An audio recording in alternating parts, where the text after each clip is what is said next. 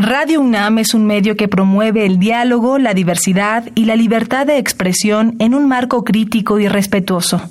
Los comentarios expresados a lo largo de su programación reflejan la opinión de quien los emite, mas no de la radiodifusora. ¿Qué podemos hacer hoy por el planeta? ¿A que no sabías que el uso de redes sociales produce emisiones de carbono? De acuerdo con la prestigiosa página especializada en estadística, Estadista, en 2017 Facebook generó 979 mil toneladas métricas de dióxido de carbono. Intenta reducir tu tiempo de uso de esta red social. Habitare Hola, ¿cómo están? Bienvenidos, bienvenidas a una nueva transmisión de Habitare, Agenda Ambiental Inaplazable. Yo soy Mariana Vega y me da mucho gusto saludarles. Como cada semana me encuentro acompañando a la doctora Clementina Equiwa. ¿Cómo estás, Clement? Muy bien, Mariana, muy bien, muy entusiasmada porque hoy traemos un tema que yo creo que a nuestro público le va a llamar mucho la atención. Así es, quédense con nosotras hoy porque vamos a hablar acerca de movimientos ambientales. Nada en específico, sin embargo, siempre que escuchamos esto es interesante saber qué impacto tienen, por qué nacen, de dónde vienen. Así que si quieren saberlo, para todo esto, ¿quién nos acompaña, Clemente? Tenemos el gusto de tener con nosotros a Víctor Toledo Mansur, que es biólogo y doctor en ciencias de la UNAM y hoy trabaja en el Instituto de Investigaciones en Ecosistemas y Sustentabilidad de la UNAM como investigador. Bienvenido, Víctor. Muchas gracias, qué amables, muchas gracias. Muchas gracias por acompañarnos y a ustedes, queridas ecófilas y ecófilos, quédense con nosotros para hablar acerca de movimientos ambientales. Esto es Habitare, Agenda Ambiental Inaplazable. Empezamos. El Instituto de Ecología de la UNAM y Radio UNAM presentan. Toma segundos destruir lo que ha crecido en años. Toma horas devastar lo que se ha formado en siglos. Tomar acciones para rescatar nuestro ambiente solo requiere un cambio de conciencia. Habitare. Agenda ambiental inaplazable. Ciencia, acciones y reacciones para rescatar nuestro planeta nuestra casa. Qué gusto que continúen con nosotras en esta transmisión. Les adelantábamos al inicio que estaremos platicando sobre movimientos ambientales. Y bueno, Clemen, cuando escuchamos esto, creo que hay muchos referentes, sobre todo de algunas películas y canciones de estos años 70 y 80 que empezaron a retratar una movilización que no tenía tantos precedentes en pro de la naturaleza, de su cuidado y de procurarlo, ¿no? Pero luego vienen estos movimientos ambientales que no conocemos muy bien qué son. Exactamente. Bueno, eh, parece mentira, pero pues uno de los grandes eh, retos para las sociedades modernas es eh, pues las expansiones de las ciudades que están eh, siendo a costa de otras sociedades, eh, a lo mejor de grupos originarios.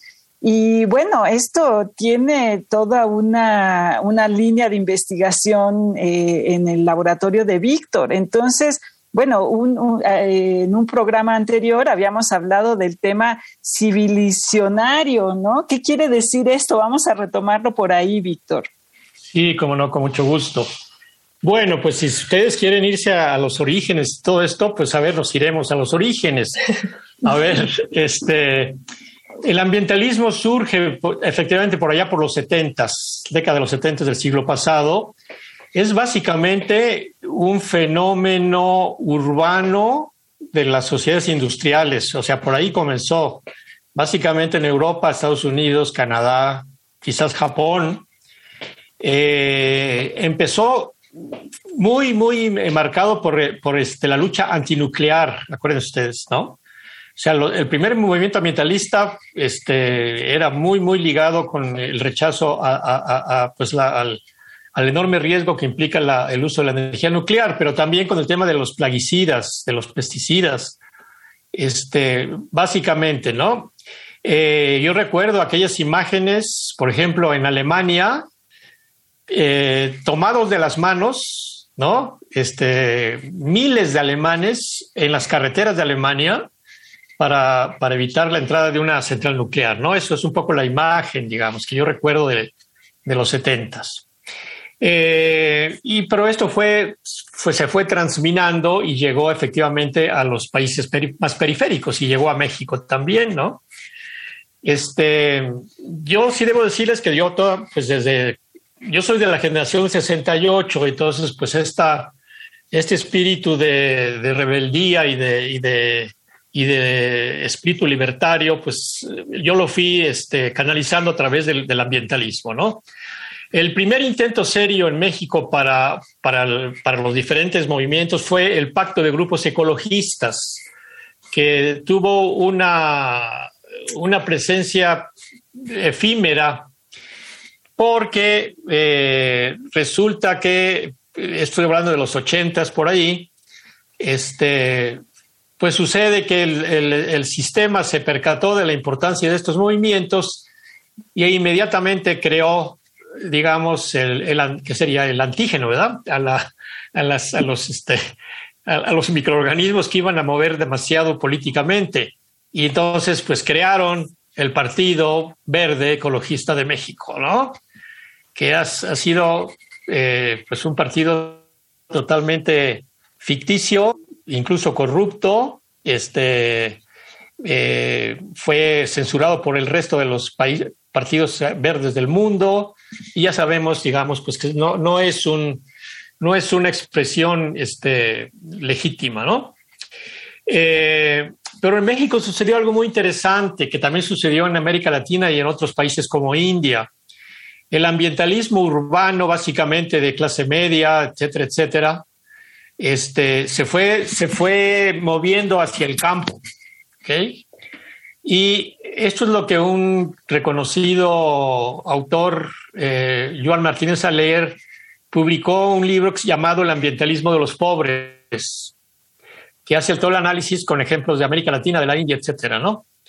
Este, y en México pasó también. En México se fue moviendo todo hacia este, pues un ambientalismo básicamente de las comunidades, de las regiones, que tenían que enfrentar problemáticas de proyectos destructivos ambientalmente, ¿no? Problemas por el agua, este, todo el tema de los bosques, la sacada de madera de los bosques, la sacada clandestina, este, defensa de manantiales del agua, eh, defensa de las, de las costas, de los manglares y, digamos, así para hacer un resumen rápido, rápido, digamos, ¿no? De lo que sería el ambientalismo eh, en el mundo y, y, especialmente en México, ¿no?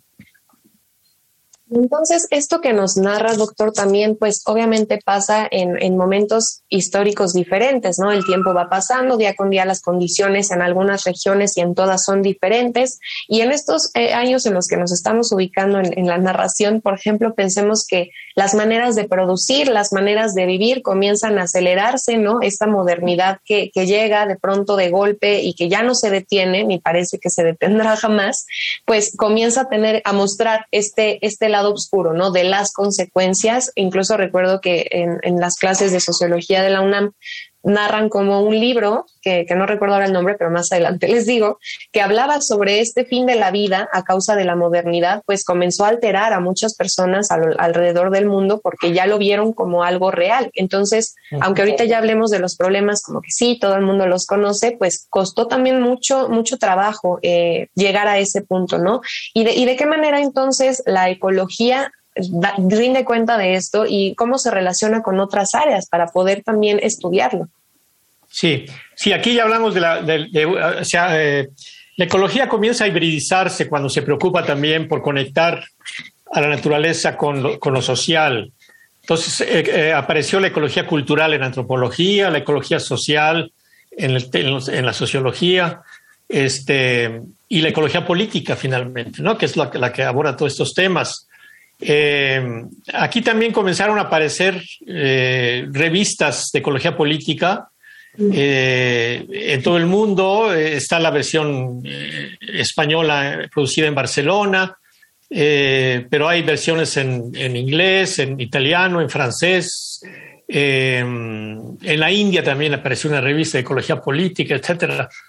Y, sí, este, en este caso, eh, pues el, estudio de, la, de los conflictos eh, entre entre la naturaleza y los seres humanos, o entre los seres humanos y, y alrededor de la naturaleza, pues dio lugar a, a, este, a este campo de estudio. Sí, así es. Eh, eh, pues, ¿qué más? Podremos también decir que ya, esto es una opinión muy personal, yo creo que la política se va a ir cada vez más convirtiendo en una política en defensa de la vida y una política que no defiende la vida, ¿no? Esto lo estoy diciendo cada vez más, estoy convencido de eso, conforme se va agudizando la crisis ambiental o ecológica, que es básicamente le expresa el cambio climático, la crisis climática. Claro. Entonces, eh, vamos a ir viendo poco a poco cómo, eh, pues al final será una política que, que, que, que, abone a más crisis climática, así que caliente más el planeta, o políticas que enfríen el planeta. Entonces, cada vez se va a ir deslindando más en esta dicotomía, ¿no? Por la vida o contra la vida. Claro. Y bueno, una de las cosas que luego no tiene una idea de qué es lo que está sucediendo. En, en, otra ocasión nos decías que tienes un inventario más o menos de la cantidad de, de conflictos eh, políticos, ambientales que hay y, y, realmente es sorprendente porque no, no piensa uno. Eh, que efectivamente se viene, por ejemplo, la explotación del litio en el norte de México y eso va a ser un problema. Tenemos ahora un problema de sequía nacional y uh -huh. bueno, el agua es un conflicto, ¿no? La Ciudad de México se sigue extendiendo, las ciudades de, de Michoacán se siguen extendiendo y eso implica en conflictos. Háblanos un poquito de lo que estás haciendo al respecto para entenderlos como, como sí. problemas eh, académicos, digamos.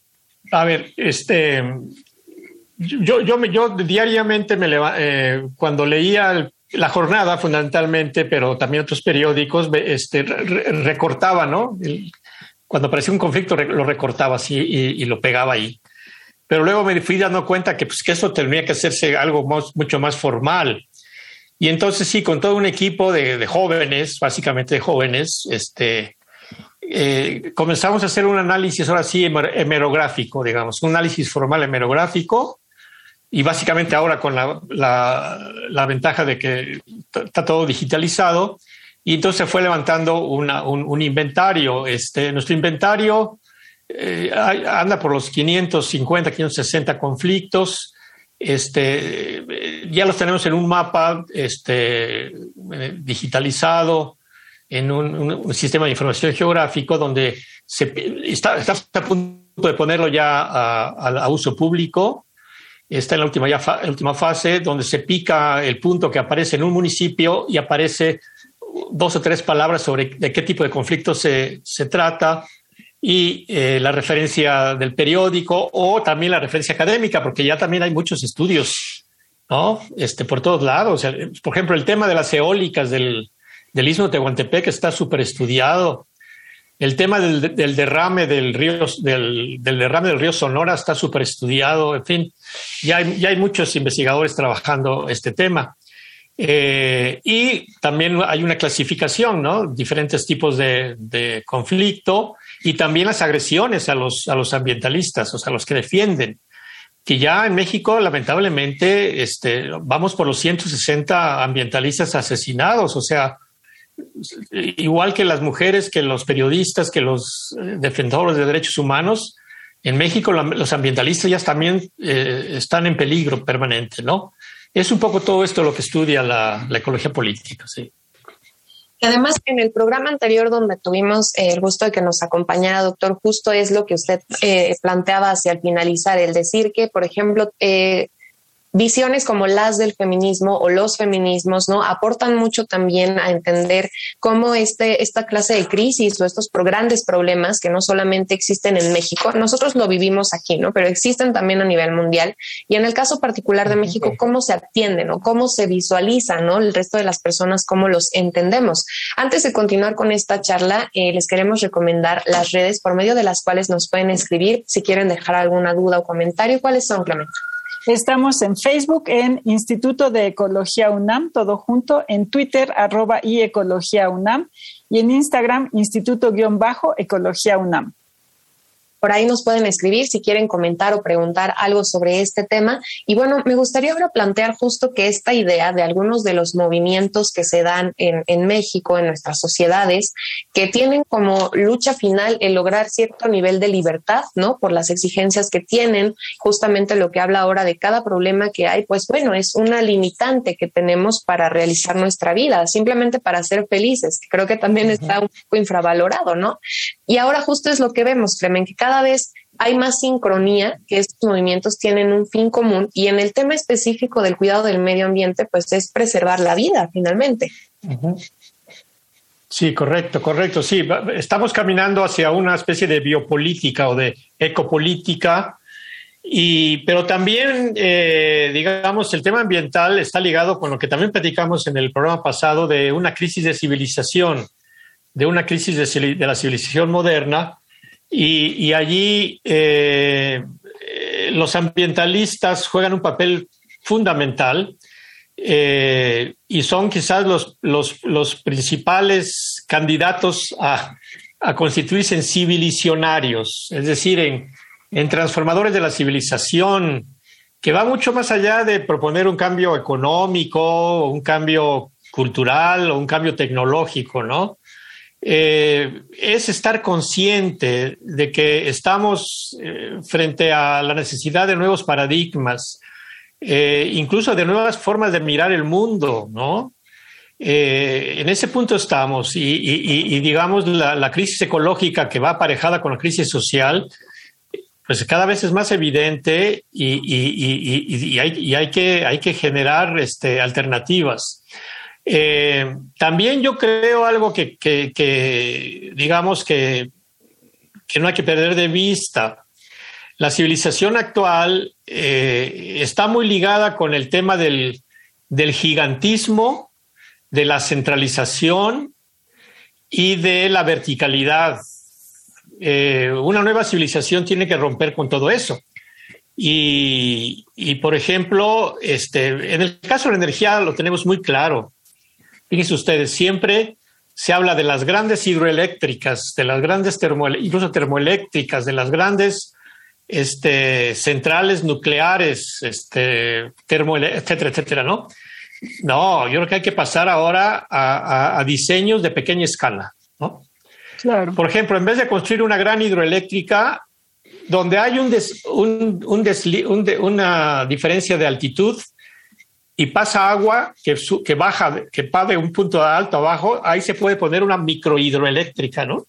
A nivel de una familia incluso, ¿no? Y entonces ahora hay que hablar de miles de microhidroeléctricas en vez de una gran hidroeléctrica, ¿no? Etcétera. Es por ahí, ¿no? Es por ahí. Claro. Sí, por ejemplo, la presa Hoover, en, que, que, represa el río Colorado en los Estados Unidos, creo que solo una vez en, desde que la construyeron ha estado llena a tope, ¿no? Entonces, realmente ese es un desperdicio eh, pues arquitectónico, ¿no? ¿no? No está satisfaciendo las necesidades realmente, ¿no? Entonces, eh, bueno, y también se habla de una eh, crisis del capitalismo, pero como que todavía no acabamos los ciudadanos de a pie a entender pues cuál es el siguiente paso, ¿no? Eh, no se han manifestado los economistas ni los políticos mucho al respecto. ¿Tú qué piensas eh, un poquito sobre esa línea? Sí, aquí, aquí, aquí, aquí de nuevo aparece eh, como antítesis al, digamos, a la economía capitalista eh, lo que se llama ahora economía social, solidaria y ecológica, porque también hay una economía ecológica. ¿eh? Y yo creo que la, el, el, icono, el símbolo de, una economía alternativa es la cooperativa. ¿eh? ¿Por qué? Porque en la cooperativa no hay patrones y, trabajadores, todos son socios y bueno, también este, investigando, yo me he quedado sorprendido. El, número de cooperativas. En México me parece que los datos son. Andan como 12 millones de mexicanos que están en diferentes cooperativas. ¿eh? Y en el mundo hay una internacional de cooperativismo impresionante, de millones y millones. O sea, es por ahí, yo creo. La cooperativa que también, eh, digamos, este, nos recuerda también a la comunidad, digamos, ¿no? Con la asamblea, etcétera, Entonces es por ahí donde yo creo que se tienen que encontrar formas de pequeña escala y formas democráticas de construir la economía. Sí, sí. Ahora que menciona esto, doctor, y aunado a lo que dice Clemen, ¿no? A veces la imagen que hay de las personas en el mundo es que el tiempo que queda es poco, ¿no? O es por un lado muy alarmista y muy pesimista, si lo podemos decir de una manera, o por el otro optimista al grado que ignoran la realidad de muchas problemáticas como las que ya usted enunció, ¿no? Me gustaría que nos comparta un poco su opinión para todas aquellas, aquellos que nos están escuchando, que al escuchar la palabra movimiento ambiental o algo que se le parezca, ya, ya piensan que todo está perdido, ¿no? Que no hay forma de incidir realmente. ¿Qué les podría decir a estas personas? Buenísima, importantísima la pregunta. A ver, eh, quien, adquiere conciencia de, del tema de la destrucción de la naturaleza y del planeta, eh, pues eh, adquiere conciencia, pero también se enfrenta a una situación que puede provocar parálisis, angustia, miedo, depresión, ¿no? Entonces, allí sí tiene que entrar el trabajo personal y allí, pues, ahí es donde se, conecta todo con, con el tema de, la reflexión profunda, de la meditación y, de las, y, también de la espiritualidad. Yo creo que eh, si no eh, hacemos una conexión, cada individuo, cada ambientalista tiene que trabajar consigo mismo. Y y tiene que hacer, por supuesto, también un trabajo colectivo, porque también aislados, pues no, no lleva nada, ¿no? Entonces sí hay que... Un civilizario tiene que enfrentar todo esto, efectivamente. Y, y, pues no es nada fácil, pero, pero la solución está en nosotros y nada más que nosotros. Y, y, no pensemos que por muy diminuta que sea nuestra contribución, esta no va ayudar, no, al contrario. Eh, el solo hecho de que separemos la basura y que hagamos composta para, con la basura orgánica, aunque seamos unos solos en el universo, estamos ya contribuyendo a un cambio. Esta idea, esta idea es mucho más, no, es mucho más de carácter espiritual, digamos, ¿no? Estamos uniendo, uniendo espíritus, sobre todo, ¿no? Y claro, mentes también, pero, pero va por ahí, va por allí y, la idea de la madre tierra y la defensa de la madre tierra abonan a esta, esta visión, digamos, ¿no? que, que, va más allá. Pero que también, digamos, se nutre de, tampoco puedo dejarlo fuera, también se nutre de los aportes de la ciencia, porque los aportes de la, de la ciencia, sobre todo una ciencia crítica, están, están, nos están develando ¿no? la, verdadera faz del mundo. Y es importantísimo eso. Claro, claro. Entonces, bueno, es un, es un gran reto eh, para el futuro, ¿no? Tenemos eh, la necesidad de informarnos eh, y a lo mejor la, es una necesidad imperiosa, ¿no? De estar bien informados y también ir cambiando nuestra mentalidad a ser más cooperativos, ¿no? Más, más socialmente responsables, por lo menos en nuestro entorno inmediato. Ahora, yo soy, optimista, perdón, soy optimista. Eh, eh, ah, bueno, aquí en México estoy sorprendido, me, encuentro con, con este, tantos jóvenes ya metidos en esto, que están leyendo, que están preocupados, que están involucrándose. Y el ejemplo, pues el icono es este, pues es la niña sueca, ¿no? Este, Greta Thunberg. Greta Thunberg. Y también tenemos una mexicana, ¿no? Como ustedes saben, que fue la que habló en la reunión que convocó el gobierno norteamericano en Nueva York y que fue, habló con toda fuerza igual, igual que, Greta, ¿no? Y va al parejo que Greta. Sí. Claro.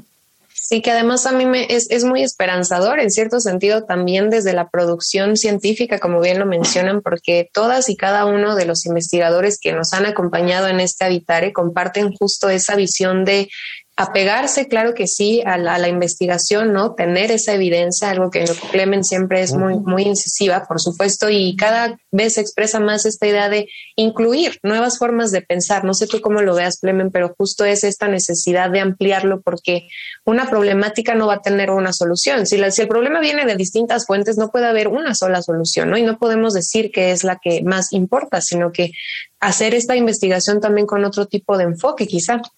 Claro, y bueno, aquí un papel muy importante es el de la transdisciplina, porque lo que está buscando de alguna manera es que haya una conversación entre no solamente eh, personas de conocimiento de diferentes áreas, sino también con la gente que está haciendo uso de los recursos, que está viviendo los problemas y que está tratando de resolverlos desde sus canchas, ¿no? Entonces, pues es una visión más incluyente que indudablemente va a ir cambiando la sociedad de lo que habíamos estado acostumbrados antes, ¿no? La sociedad individualista al final de cuentas. Qué difícil, pero en realidad es un reto muy alentador, por otro lado, ¿no? Estar pensando eh, cómo, cómo abordar los problemas, pues claro que sí, ¿no? Entonces, todo mensaje para los nuevos es que, pues, hay que entrarle a esto y que pues, es apasionante, ¿no? Y que es, y que es también, desde el conocimiento también se hacen aportes para eh, esta conciencia. Bueno, y la otra, la, la, otra mitad son los artistas, ¿eh? que ya últimamente también ya han entrado a todo esto, ¿eh? porque el tema eh, no nada más es conocimiento, es también pasión, es también emoción, ¿no? Lo que se llama la, conciencia emocional. Y aquí también están entrando artistas, ¿no? De todo, de todo tipo. Este, y bueno, creo que es una conjunción del, del sentir y del pensar. Les recordamos antes de irnos las redes para que nos puedan escribir por allá o mandarnos sus comentarios y preguntas. Sí, estamos en Facebook en Instituto de Ecología UNAM, todo junto, en Twitter arroba y Ecología UNAM y en Instagram Instituto-Ecología UNAM. Y pues no nos queda más que agradecer al Instituto de Ecología de la UNAM y a Radio UNAM en la asistencia, a Carmen Sumaya, información de Aranza Torres e Italia Tamés. En la voz de las cápsulas estuvo Lisbeth Mancilla, operación técnica y producción de Paco Ángeles, y en las voces los acompañamos Mariana Vega y Clementina Kiwa. Los esperamos en el próximo Habitare Agenda Ambiental Inaplazable. Hasta la próxima. ¿Qué podemos hacer hoy por el planeta? El 84% de los usuarios de la web usan al menos una red social, el correo electrónico incluido, y el uso de esta herramienta genera 2 gramos de CO2. Para disminuir esta huella, te sugerimos borrar correos que ya no utilices y también tu papelera. Visita ecología.unam.mx para obtener más información sobre el tema de hoy.